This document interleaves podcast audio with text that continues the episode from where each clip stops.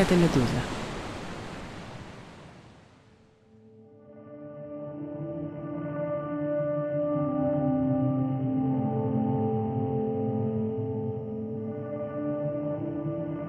В Москве, конечно, мы такого уже не увидим. Но в регионах, как ни странно, ты можешь столкнуться с такими призраками из прошлого. Например, в Екатеринбурге до сих пор ездят э, те самые карусы-гармошки. И они достаточно часто встречаются, кстати. Ну, во всяком случае, два года назад они точно там были.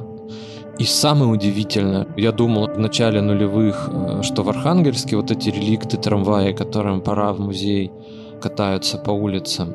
И каково же было мое удивление, когда в Хабаровске из-за угла на меня выехал именно этот трамвай, который был оклеен современной рекламой, ездил, и их там достаточно много.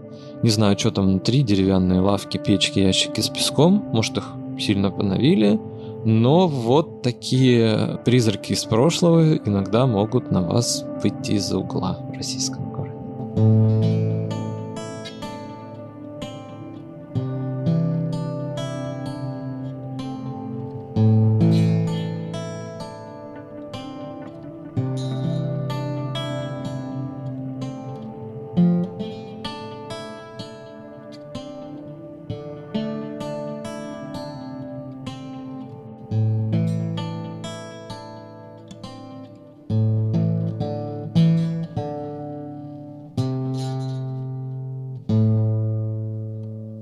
Здравствуйте, друзья! С вами второй сезон подкаста «Атлантида». Мы снова с вами. Меня зовут Андрей Першин, я автор подкаста «Земля» и еще занимаюсь фотографией, видео и анимацией. Я Андрей Перцев, политический обозреватель «Медузы». В этом подкасте мы делимся нашими историями, связанными с жизнью в России. Мы говорим про разные и в то же время общие вещи, явления, которые связывают или связывали всех нас. Это наши личные истории, они чем-то похожи на сны о былых временах, воспоминания немножко затерты, да, так они, как сквозь рябь воды, да, искажены немножко, может быть. А но с другой стороны, это вот подчеркивает, может быть, общность. Ну, старые слушатели привыкли, новые послушайте, о чем этот подкаст. В выпусках прошлого сезона мы просили слушателей писать письма, рассказывать свои истории э, на те же темы. Мы делаем это и сейчас. Надеемся, что вы будете присылать нам письма, рассказывать свои истории о стране, ушедшей в прошлое, а мы будем зачитывать их в подкасте. Мы очень рады вернуться. За это время мы продолжали получать от вас письма, и мы их все прочитали, будьте уверены. Большое спасибо. Прошлый сезон мы с вами закончили, ну или так сказать, проводили э, с вокзалов. А этот сезон мы начнем поскромнее, и вместо таких помпезных и красивых сооружений мы с вами окажемся на простой и продуваемой ветрами остановке. И будем ждать наш автобус, троллейбус или трамвай. Именно про них мы сегодня и поговорим.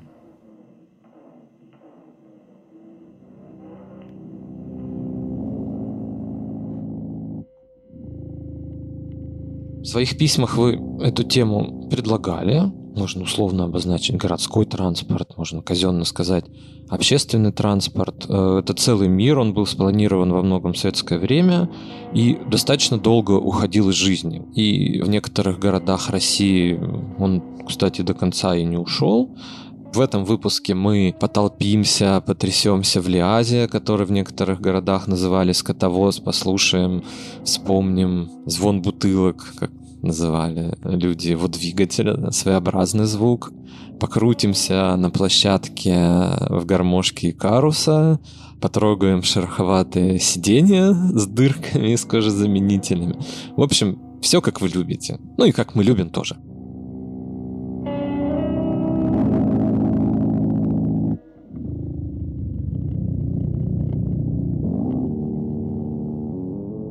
Для меня городской транспорт всегда был, наверное, чем-то больше, чем вот этот привычный ландшафт, привычное окружение. Мне вот до сих пор он интересен. Я смотрю, какие автобусы в городах, какие трамваи, необычные троллейбусы или что-то такое. Потому что я рос в маленьком городе. Постоянные слушатели знают об этом. Ну, кстати, совсем-совсем такие воспоминания очень туманные. В нашем городке был транспорт, автобус, пас, не тот пас, который вы помните и знаете, даже сейчас видите на российских улицах. А вот тот самый первый пас, такой круглый, на какую-то такую шкатулку, коробочку, похоже, желтый, ходил у нас через весь город до ближайшего села. Я помню, мы с прадедом ехали на нем на речку в какой-то день. Все, больше я ничего не помню. Вместе с Советским Союзом этот пазик скончался. И вот городской транспорт — это в том числе для меня была такая примета большого города. Ну и не важно, что особенно в 90-е, да даже в начале нулевых, он представлял собой плачевное зрелище уже доживающий век э, лиазы, скотовозы, гармошки карусы и так далее. Я всегда садился в этот транспорт, пробовал проехать, даже если можно было дойти, вот именно потому что чувствовал себя немножко таким сопричастным. Для меня это был даже в какой-то мере аттракцион. Ну, и мне этого было, кстати, не стыдно, да, что вот человек из деревни, ну вот я катаюсь на этих автобусах, трамваях, троллейбусах, мне интересно. И когда я переехал в Архангельск, э, первые годы учебы в университете я ездил на автобусе даже пару остановок иногда, чтобы вот ощутить это, да, что вот я живу в городе, я езжу на автобусе, не иду пешком. Не знаю, такой guilty pleasure, может быть, странное удовольствие, но вот это было так. Ну, первый транспорт, наверное, для меня это все равно в Москве, где впервые я увидел автобусы Лиас, он же скотовоз, и Икарус, и гармошку, и не гармошку, потому что мои родственники жили достаточно далеко от метро, и уж плохую погоду точно, да иногда и нормальную погоду, мы пользовались вот этими автобусами. Э, в Москве они были покрашены тогда в желтый цвет. Некоторые, правда, вот скотовозы, насколько я помню, были красными. И, в принципе, в советское время автопарк был, ну, конец 80-х, достаточно плохом состоянии. На вот сиденьях уже был порван кожзаменитель, такой он уже поносился, стал шероховатым, из сидений часто торчали такая вата, да, ее заменитель, Иногда они были залатаны э, какими-то тоже, либо заклеены скотчем, либо где-то нашли кусок кожезаменителя, может, вообще другого цвета. На Икарусах, ну Икарус, импортный автобус, он был более продвинутый. На ручках сидений были такие, наверное, поролоновые насадки, они тоже разваливались. В общем, тоже своеобразное впечатление. Но вот такие автобусы ходили, если кто их не видел, посмотрите картинки. Особенно, наверное, странно а, для вас будет выглядеть вот этот автобус советского производства ЛиАЗ. Зимой, например, его морду укрывали какими-то одеялами, холстами. Видимо, двигатель сильно охлаждался, и вот э, требовалось его каким-то образом утеплять. И он был внутри, и он внутри тоже часто был покрыт одеялом. И я не могу сказать, что это отталкивало, ведь в моем городе такого не было. Ну и, в общем-то, большое расстояние, да, он тебя везет, и слава богу, пусть он перекошен. Опять же, если вы посмотрите картинки, если не видели его, а если видели, то наверняка помните, что чаще всего эти автобусы были скошены на бок почему-то, вот как бы провалены в одну сторону. Я раньше думал, что это происходило из-за того, что они сильно набивались, потому что в советское время транспорт ходил не очень часто, было его не очень много, и набивались автобусы очень серьезно, да, что так они портились. Но на самом деле, как оказалось, это такое устройство, там были некие баллоны, которые вы поддерживали в прямом состоянии, они лопались, и менять их часто было не на что, не было денег, и вот они были, особенно вот в 90-е годы, да, когда денег стало мало везде, они были вот в таком перекошенном виде, даже странно, как они ехали. Да, такая вот фантасмагоричная картина, сейчас вы ее нигде не видите, эти автобусы в основном в состоянии ретро, в музеях, на них катают, но вот, конечно, они в хорошем состоянии, никто перекосов допускать не будет. Но наверняка в этом ретро-автобусе вы услышите его знаменитый звук, такой звон бутылок двигателя, вот он э, звенит, что-то там громыхает, очень странный. Наверняка, если вы ездили, то не забыли. Очень сильно в нем гремят двери, в нем холодно. И как ни странно, вот эта техника, вот мне кажется, Андрей, из-за вот этих недостатков в виде звуков некомфортных, запахов, потому что в нем воняло бензином, маслом, в Икарусе тоже воняло бензином, маслом, потертые сиденья, они вот на самом деле хорошо запоминаются, потому что есть и тактильное, и, и запах, и звук. Вот, наверное, какой-нибудь новенький лощеный автобус так бы, может быть, и не запомнилось.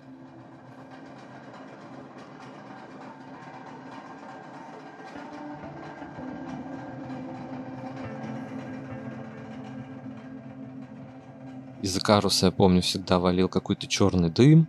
Кстати, гармошки в них были такие подлатанные, тоже непонятно чем. Они, видимо, рвались, их ремонтировали, чем бог пошлет. Я вот помню еще на икарусной гармошке можно было крутиться. Да, вот там был такой круг с перилами, и когда он поворачивался, в общем, такая карусель для бедных, наверное, для бедных детей из провинции едешь по Москве, конечно, они замерзали, особенно Икарусы изнутри, Венгрия, где они производились. Теплая страна, тут замерзшее стекло, едешь, трешь его и пытаешься посмотреть, что там за стеклом. Ну, не всегда получалось, и от этого город был такой расплывчатый в нем, потому что не всегда ты дотирал до стекла.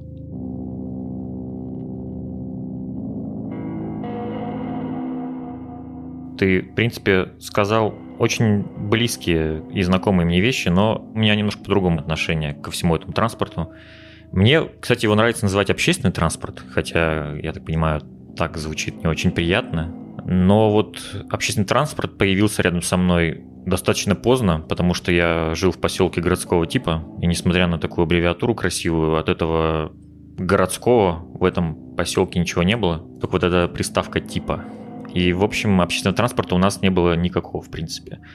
Оказавшись внутри города, я вот впервые столкнулся с транспортом, который надо заходить и ехать куда-то. И если тебя он впечатлил, я так понял, и для тебя это стало причастностью к чему-то, к какому-то... Так, да. К какой-то новой жизни, какие-то новые чувства, эмоции. У меня, конечно же, первая эмоция была очень понятная. Мне просто эти автобусы огромные, которые подъезжали, они внушали какой-то неописуемый ужас и тревогу, потому что я не понимал, во-первых, куда он меня увезет, потому что сейчас, мне кажется, навигация уже получше, но тогда эти вот таблички с номерами автобусов, они просто шли подряд, и были вот эти названия непонятных улиц, ты просто не понимал, нагромождение улиц упорядоченные на табличке, но автобус как будто бы по какому-то лабиринту постоянно едет, и ты вообще непонятно, где окажешься. И вот это вот чувство что ты просто можешь навсегда в этом автобусе где-то оказаться, не там, где ты планируешь. Это до сих пор иногда бывает, такое возникает. Еще неминуемое взаимодействие с другими людьми, а именно с кондуктором. Ну и самое ужасное это большое количество пассажиров. Почему-то вот это у меня тоже первая ассоциация, потому что вот эти толпы людей, которые были рядом с тобой, вот это окончательно убивало любое теплое чувство, которое вот у меня могло бы возникнуть к этим машинам. Это вот первые эмоции, когда я еще с ними не так часто сталкивался. А вот на постоянной основе я стал использовать общественный транспорт где-то примерно с 2006 года, когда я начал учиться в университете. Дело в том, что общежитие, в котором я жил, оказалось не так близко к месту, где я, собственно, учился, поэтому я стал почти каждый день пользоваться транспортом, автобусами и троллейбусами. И когда я был на первом курсе, я застал вот те самые лиазы, про которые ты тут очень красочно рассказывал. Но, кстати, я вот ни разу не припомню, что кто-то их называл таким словом, как ты говоришь постоянно. У нас просто говорили «старый автобус». И у нас у не говорили... вежливые люди. Да, ну, может, потому что у нас там много студентов было, да, все очень утонченно относились к ним. Ну, дело в том, что эти автобусы, они вот казались мне какой-то вечностью, они просто были символом будней, который ты не замечаешь. Они просто транспортировали твое тело из кровати в университет на занятия. И они, конечно же, как и многое в нашей жизни, внезапно оказались настоящим раритетом и даже обрели какую-то легендарность, на мой взгляд. Потому что их даже художники сейчас очень часто рисуют в каких-то новых э, их перерождениях, таких кибернетических даже, можно сказать, киберпанковых. А в то время я даже вот не мог задумываться об этом, что такое может случиться. Они были для меня чем-то обыденным. И если кто-то тоже вот застал эти вот лиазы, их вид по сравнению с современными автобусами, он такой, да, обтекаемый, как ты сказал. Почему-то они такие человекоподобные, на мой взгляд. Кажется, что вот у них такие вот наливные щеки, И такие вот э, выразительные глаза, там вот этот вот радиатор, который постоянно открыт, да, как нос такой торчащий. Там еще часто, вот как ты сказал, что зимой там закрывали покрывалом, но я такого не замечал, я видел только, как туда ставили фанерку какую-то, и она реагировала на любое движение автобуса. Вот, кстати, а летом их открывали. Да, то есть он как-то и для жары был приспособлен плохо, да. видимо, и для холода. В общем, Такая да, техника. этот радиатор был часто открыт или что-то еще было с ним необычное проделано, какая-то загадка, не знаю, может это говорило о каком-то настроении или тайном языке у водителей. А цвета автобуса всегда были, кстати, яркие, разнообразные. И еще из-за этого порой он выглядел как такое штопанное одеяло, потому что, похоже, эти автобусы, они часто проходили ремонт, судя по всему, из-за их возраста и, конструкции и поэтому их, похоже, зашивали вот э, какими-то другими материалами, из-за этого они порой как будто бы не из депо выехали, а из детской комнаты. Такие были, из разноцветных таких элементов.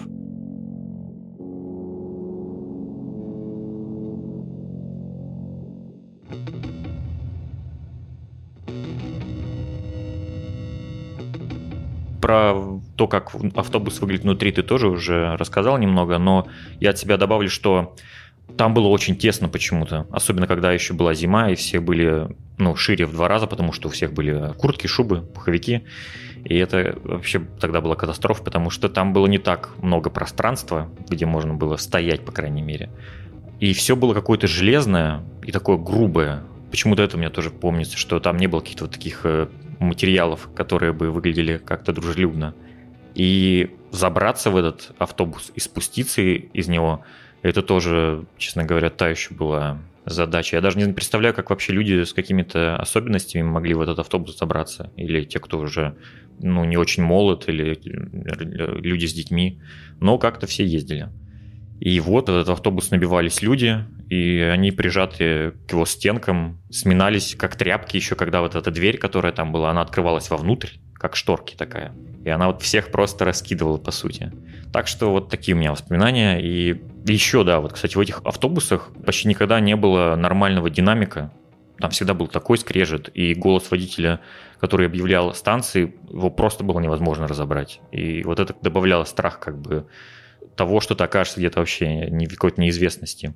И эти вот помехи и скрежет, и какие-то еще непонятные звуки, они напоминали очень такой шугейс. Когда автобус останавливается, вместо остановки ты слышишь какой-то экспериментальный такой трек из динамиков. Просто какой-то как будто бы рев гитар.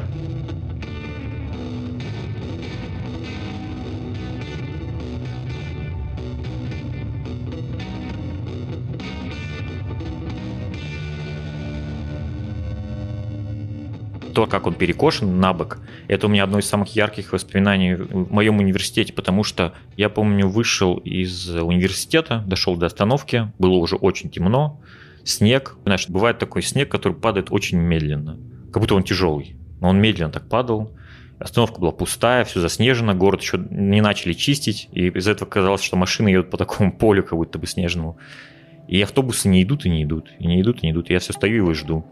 И я вижу, что издалека, вот из-за мрака, едет Лиас, и он абсолютно перекошен, да, он как будто бы закинут на правый бок, и он как будто бы вот как старичок ковыляет кое-как по дороге, чуть ли не касаясь ее.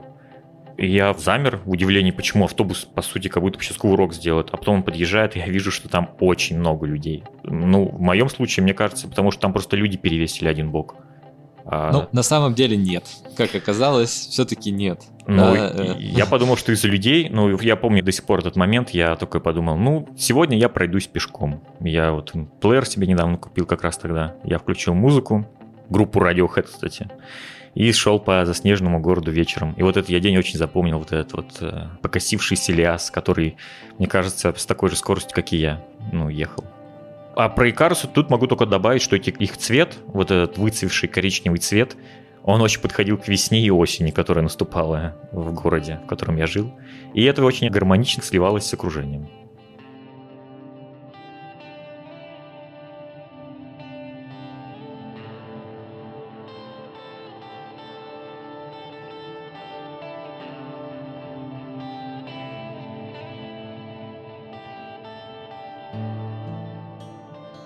Когда я был школьником, в соседних областных городах стали появляться другие автобусы, импортные.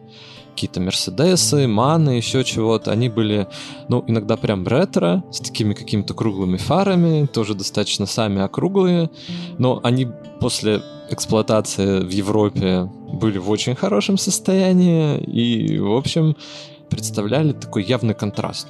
Их было, может, не очень много, но они были. И вот это, конечно, было еще интересней, да, такой немножко экскурсия э, в другую страну, э, как это могло быть у нас, но почему-то не было.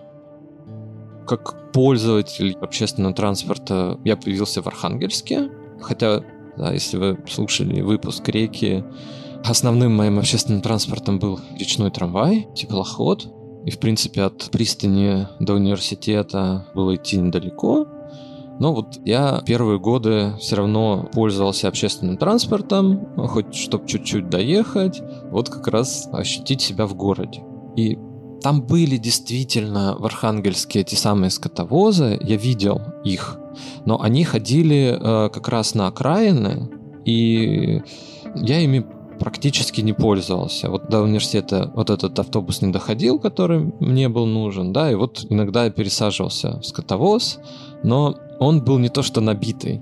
Я сидел, мне кажется, в нем часто один, особенно когда вот холодно было. Ну да, кстати, пустые автобусы и, и вот пустой транспорт, он, да, он такой, он другой. такое бывает ощущение, что это какой-то твой персональный, да. У меня тоже бывал такие моменты, когда я ездил на работу к 5 утра, я на первом автобусе ехал один.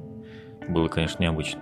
Ну, я мог бы доехать, кстати, и на прямом автобусе, но они были частные, пазики, их было тогда не очень много, они тогда представляли такой, не знаю, эксклюзив, да, что ты мог с одной окраины проехать на другую, проехать через весь центр, э, без всяких пересадок.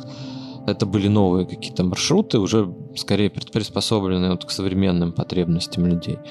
А муниципальные, они, ну вот так и тянулись за советским, но по центральной улице от железнодорожного вокзала до морского вокзала ходили автобусы Вольво.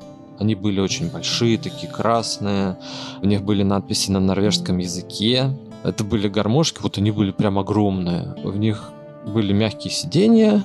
Это были такие более удобные автобусы. Зимой в них было очень тепло. И, в общем, ездить было в них достаточно приятно. Я их до сих пор помню. На окраины, видимо, их старались не пускать, чтобы их не повредили, поэтому они ходили вот по такому, с одной стороны, популярному очень маршруту. Э, с другой стороны, они находились в центре. Очень любил я на них ездить. И часто я даже в них мог прокатиться туда-сюда по маршруту, может даже несколько раз, когда, например, что-то нужно было после пар вечером в городе сделать и скоротать время, можно было покататься на этих автобусах, было вполне удобно и неплохо.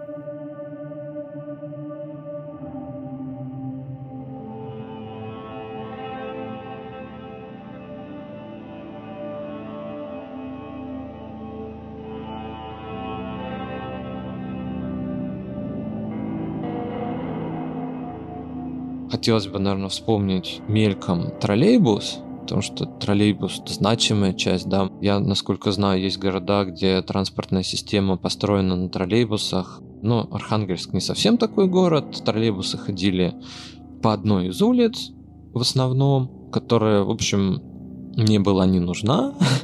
И может пару раз по этой улице, если надо было, я ездил на троллейбусе. Они, конечно, представляли очень плачевное зрелище. В углах в полу можно было видеть дорогу. Вот они реально были гнилыми, какими-то тысячу раз перекрашенными, не очень красиво. Было в них холодно. В общем, такие были монстры, но в них ездили мои, наверное, однокурсники, которые вот как раз жили недалеко от вот этой улицы. Не очень я любил троллейбусы. Ну, как-то вот они прошли мимо меня. Да, они были страшные, и эпизодическое, в общем, взаимодействие не заставляет любить, да, особенно если это в плохом состоянии. Так, ну я сейчас тогда выступлю адвокатом троллейбусов, потому что мне очень нравится этот транспорт, и я сейчас расскажу про свои впечатления о нем, потому что мы сейчас с тобой все про автобусы говорим, а вот в этих лязах, которые ты сказал, что они зимой были покрыты инеем, изнутри даже порой, и ты едешь действительно в каком-то как будто бы в каком-то мороке, непонятно куда, ты еще забит, видишь перед собой только поручень, ну ты же не будешь смотреть на человека перед собой. Смотришь на поручень, и над поручнем какая-нибудь реклама висит. В моем случае это была реклама брюк. Все пять лет там была реклама брюк. Я просто наизусть знал эту рекламу. Но есть полный антипод в моем личном рейтинге. Это троллейбус. У меня почему-то с ним воспоминания намного светлее и просторнее. У него еще, мне даже кажется, почему-то окна больше. И у троллейбуса, у него вместо вот этого громкого тарахтения двигателя, который вот почти с тобой в салоне шумел в этом лязе, тут было вот такое небольшое гудение, напоминающее чем-то звук, знаешь, вот э, про родителей электрокаров. Такое вот гудение какое-то. И повороты были вот такие плавные, в отличие от автобуса. Такое легкое покачивание. Действительно, вот было ощущение, что будто ты не едешь по дороге, а вот плывешь вот по этим двум проводам, которые над дорогой нависают. Но из-за всей этой грациозности, которой троллейбус обладал, он в народе считался всегда транспортом медленным. И если была альтернатива поехать на другом транспорте, то обычно троллейбусы игнорировали. Да. Однажды я ездил на работу на троллейбусе, причем даже вот не с разных концов города, но это у меня занимало практически час пути. И я вот тогда еще особо не повидав мир, и даже еще другие города особо не видел, но я когда ехал этот час в этом троллейбусе, я думал, что даже вот для такого полумиллионного города это очень много, что это целый час я просто еду на троллейбусе. Но еще у меня был случай такой в троллейбусе, такой даже, можно сказать, мемный случай или байка, но со мной это действительно было, что однажды мы ехали, ну как мы, мы с незнакомцами, с пассажирами ехали в троллейбусе, и внезапно на середине обжеленного перекрестка в центре города он просто встал, у него, похоже, как-то так сильно вылетели эти вот э, рога, что водитель не смог их обратно поставить, он там мучился очень долго, пыхтел, и потом он просто, похоже, сдался, зашел в троллейбус и сказал в динамик – пожалуйста, всех мужчин попрошу выйти и помочь толкнуть троллейбус. И мы вышли и толкали троллейбус все вместе с перекрестка, чтобы он просто отъехал и смог поставить провода, ну, и продолжить путь.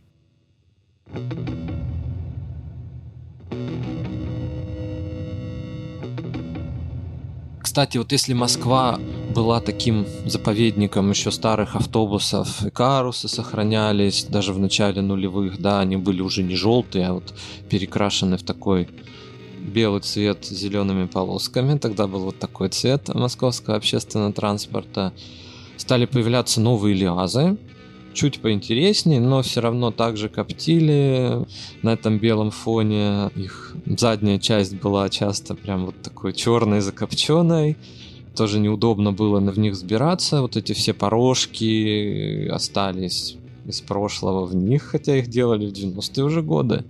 Вот, особенно зимой на них мог лед появляться, еще что-то забираться, да, как Андрей сказал, тот еще квест, и, в общем, это все наследство осталось даже тех лязах того времени, 90-х, начала нулевых. Но Москва за них держалась, держалась за маршруты, и частных перевозок в Москве не было много. Но в областных центрах, где вот пришли эти как раз европейские БУ автобусы, э, постепенно муниципальные предприятия, видимо, за счет того, что они были вынуждены тянуть льготы, на которые особо бюджет не выделял денег для таких людей, как я, студентов, пенсионеров и так далее, может быть, из-за руководства, которое пользовалось советскими маршрутами и не думало, как же удобнее сделать для людей, чтобы этот автобус ездил, они начали погибать ну, а частники, несмотря на то, что, опять же, экспериментировали с автобусами импортными, стали выбирать тупо пазики, потому что они были дешевыми, неприхотливыми в обращении, не надо было, видимо, думать про запчасти, еще чего-то. Они сильно набивались, несмотря на размер, да, то есть как бы вроде автобус маленький, а зато народу в нем вот сколько, да.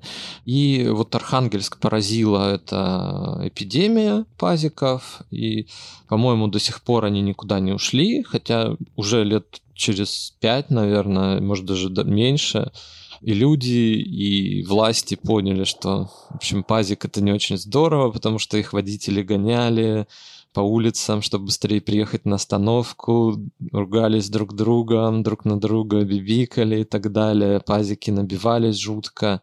Они неудобные, да, это автобус для сельской местности.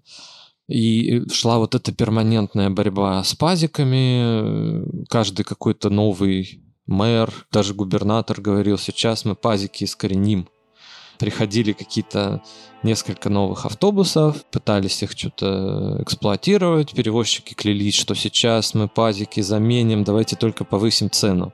Они повышали цену, и были те же самые пазики.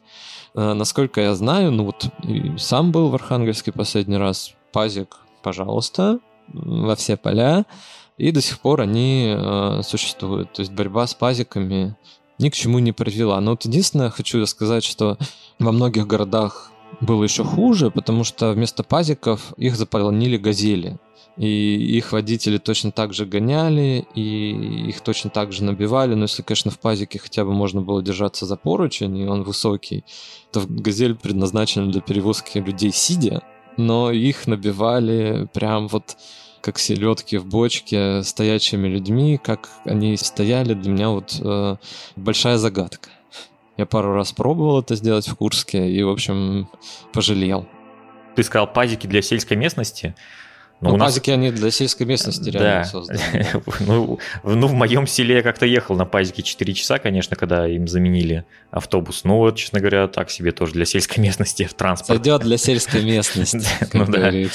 Ну, Стоит сказать, что вот мне повезло с городом. Дело в том, что Ижевск считается таким местом, где хороший общественный транспорт.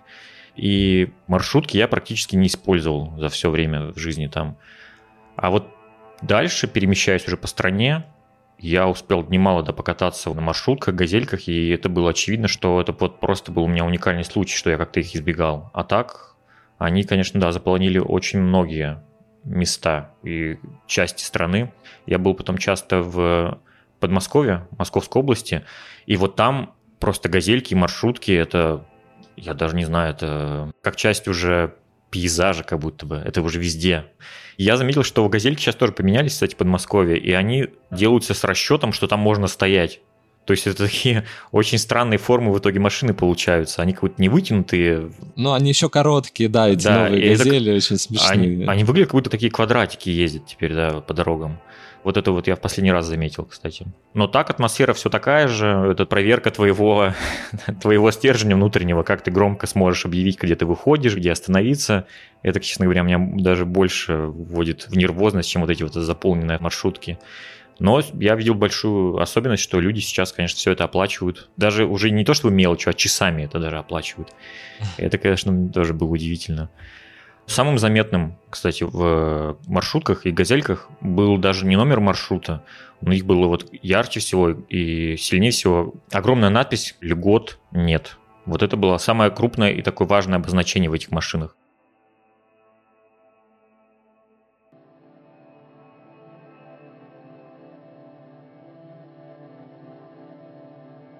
Когда я оказался в самой столице, я там практически, честно говоря, перестал пользоваться автобусами и вот, ну вот чем-то наземным. Я там абсолютно ушел под землю в эти вагоны метро, но это уже вообще другая история. Метро это отдельный мир, который мы, я думаю, сейчас даже затрагивать не будем. Но если ты живешь в Москве и однажды обнаружишь какой-то удобный маршрут автобуса или троллейбуса, то ты начинаешь им пользоваться регулярно, потому что не надо спускаться никуда, переходы эти делать и все такое. И у меня бывали вот случаи, когда я просто сидел в медленно идущем вот по транспортному кольцу троллейбусе, в плотном потоке машин, очень медленном. Там еще зима, эти выхлопы везде, огни. Но это тоже интересный опыт. Ты абсолютно в другом, конечно, настрое. Ты как такой скромный гость посреди кучи иномарок, из которых на тебя глядят таким зорким взглядом водители этих машин.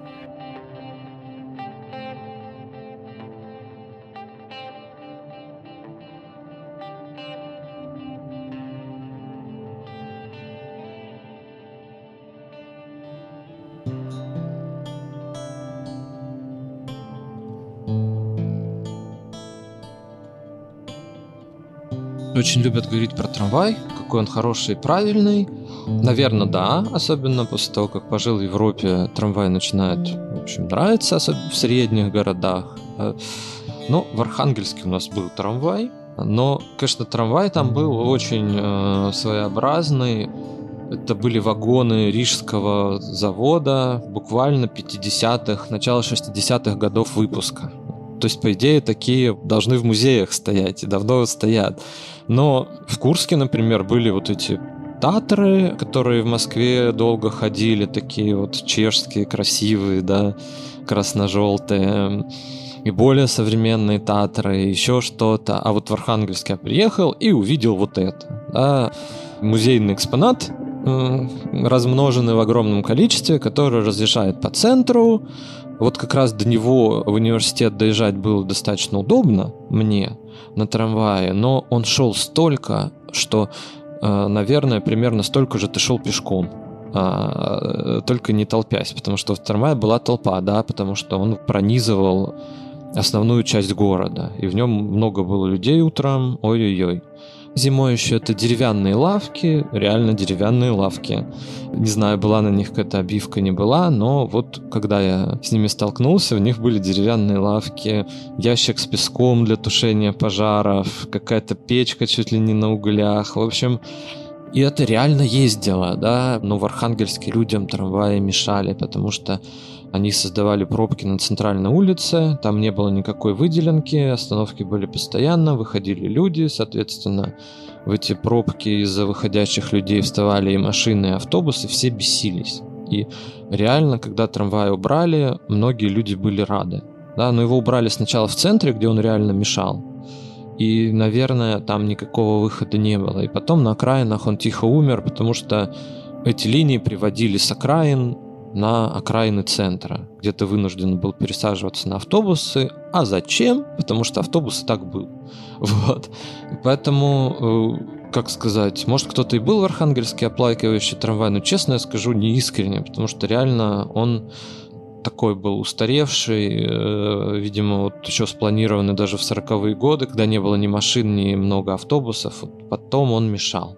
Ну, Андрей, конечно, легко ты так похоронил без всяких эмоций одни из самых старейших трамвайных маршрутов России. Ну ладно, это я, я тебе прощу личное это. мнение конкретно к моему городу. Я понимаю, да. Но вот и лично в моем случае я трамваи очень люблю. Хорошо, что мы их оставили напоследок, так сказать, практически, потому что в Ижевске, где я жил, трамвай это вот ну, настоящий был король. Король дорог, можно даже сказать. Причем такой потомственный, потому что в Ижевске очень большой парк именно вот старых Татр. И ездят по нему только они. Еще машины 60-х годов. Такие вот настоящие музейные тоже экспонаты. И вот это очень, честно говоря, разбаловало меня, потому что я потом приезжал в тот же Петербург или Казань, и там трамваи ездили такие какие-то, ну, напоминали мне, как будто бы они собраны из таких фанер каких-то, такие грубые. Потому что вот после Ижевска и вот этих вот Татр настолько ты привыкаешь к такому виду и к такому транспорту, что потом, честно говоря, даже шокирует, что в городах, которые побогаче и побольше, нет Татр. И в Ижевске, кроме того, что вот их сохраняют и до сих пор пользуются, и Ижевск один из немногих городов, по-моему, где еще даже после 90-х годов добавились какие-то части полотна трамвайного, и в Ижевске, кроме этого, еще научились продлевать им жизнь. Их модернизируют, по сути, меняют вообще их оболочку, их внутренности, но сохраняют как-то вот, это, так сказать, базу Татар. И это очень тоже круто, что вот настолько прикипел город к этому транспорту, как будто бы вот у них случилась такая, как это говорят, химия. Даже люди, у которых не особо в жизни присутствуют эти трамваи, они все равно говорят о них очень уважительно и как вот о каком-то символе города. И к тому же есть такие места в городе, где он пролегает по таким очень необычным районам, где частная деревянная застройка, где, можно сказать, такие сельские виды, где все очень зелено, деревянные заборы. И вот там приезжает прям трамвай, и там есть остановки, и из-за этого кажется, вот, что трамвай, он едет словно по земле, потому что трамвай, она проступает сквозь рельсы, и вот он едет между этих деревянных домов, и вот кажется, что ты в какой-то вообще, если это лето, не, не, не какая-нибудь осень или зима, что это вот даже, может быть, такой из мультфильмов Миядзаки, возможно, такая атмосфера возникает. Тем более, потому что там дети, такие люди пожилые, по намках ходят. Ну, действительно, прям вот такая атмосфера. И вот трамвай я очень люблю, и он мне всегда казался чем-то родным. И поэтому однажды, когда я стоял около выхода у двери и увидел там надпись Made in Чехословакия, я, честно говоря, очень удивился, потому что мне вот казалось, что как будто бы испокон веков эти трамваи здесь, и они вот э, катают не одно поколение жителей этого города.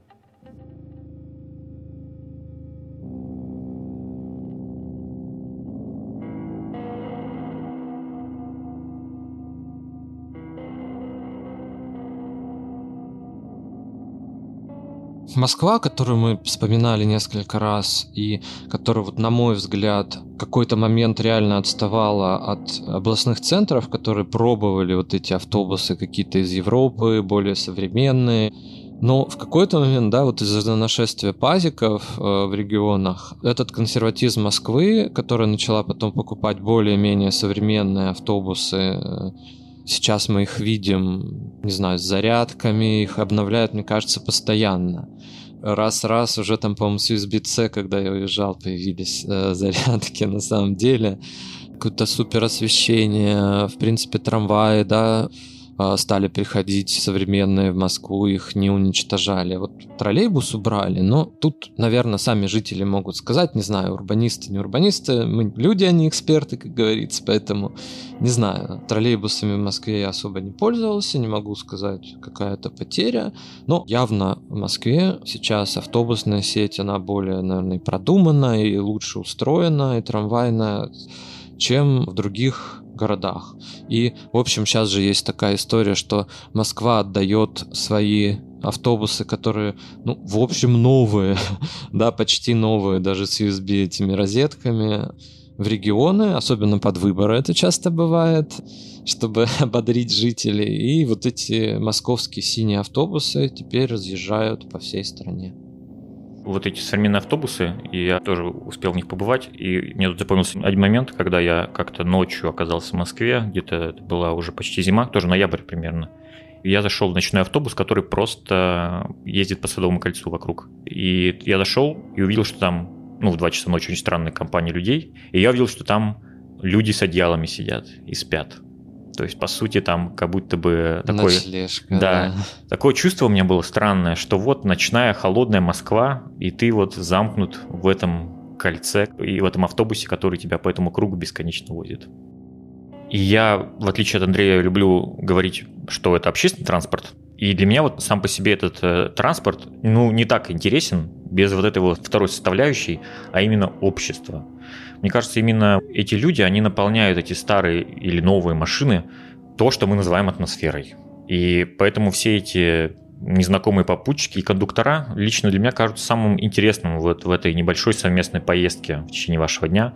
Эти встречи, конечно, не всегда могут быть приятными, это как бы очевидно, но то, что буквально вот за 10-15 минут вокруг тебя может э, случиться, и ты можешь видеть десятки разных историй, это факт. И вот вечернее возвращение темной осени, например, в полупустом трамвае, о котором я вот говорил, само по себе вот эта вот сцена, она превращается в какой-то фильм, и может даже в этом какая-то книжная атмосфера появляется.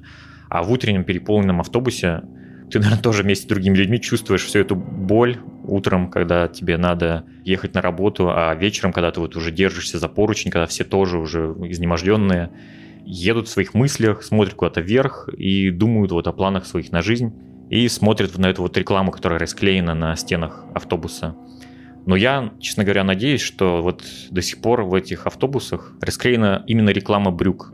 И люди смотрят на нее, а не на очередные листовки с призывами на службу.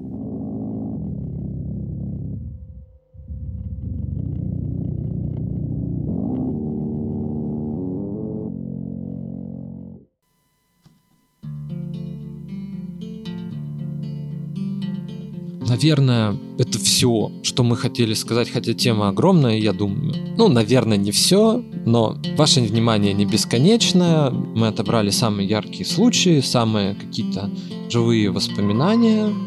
Мы с вами не прощаемся. Говорим до свидания, до следующего выпуска. Меня зовут Андрей Першин. И я Андрей Перцев шлите войсы, может из трамвая, может у вас чудом ляс где-то сохранился, и мы услышим звон бутылок не только а, в архивных записях, но и записаны вами. Пишите нам, если в вашем городе есть наследие того, что ушло, например, какие-то рельсы, трамвая, который там уже не ездит. Поделитесь с нами этой историей. Может, у вас там был любимый маршрут, а он исчез, и в отличие от других жителей города, вы по нему скучаете. Всем пока. Надеюсь, вы вытянете счастливый билет автобуса. Пока.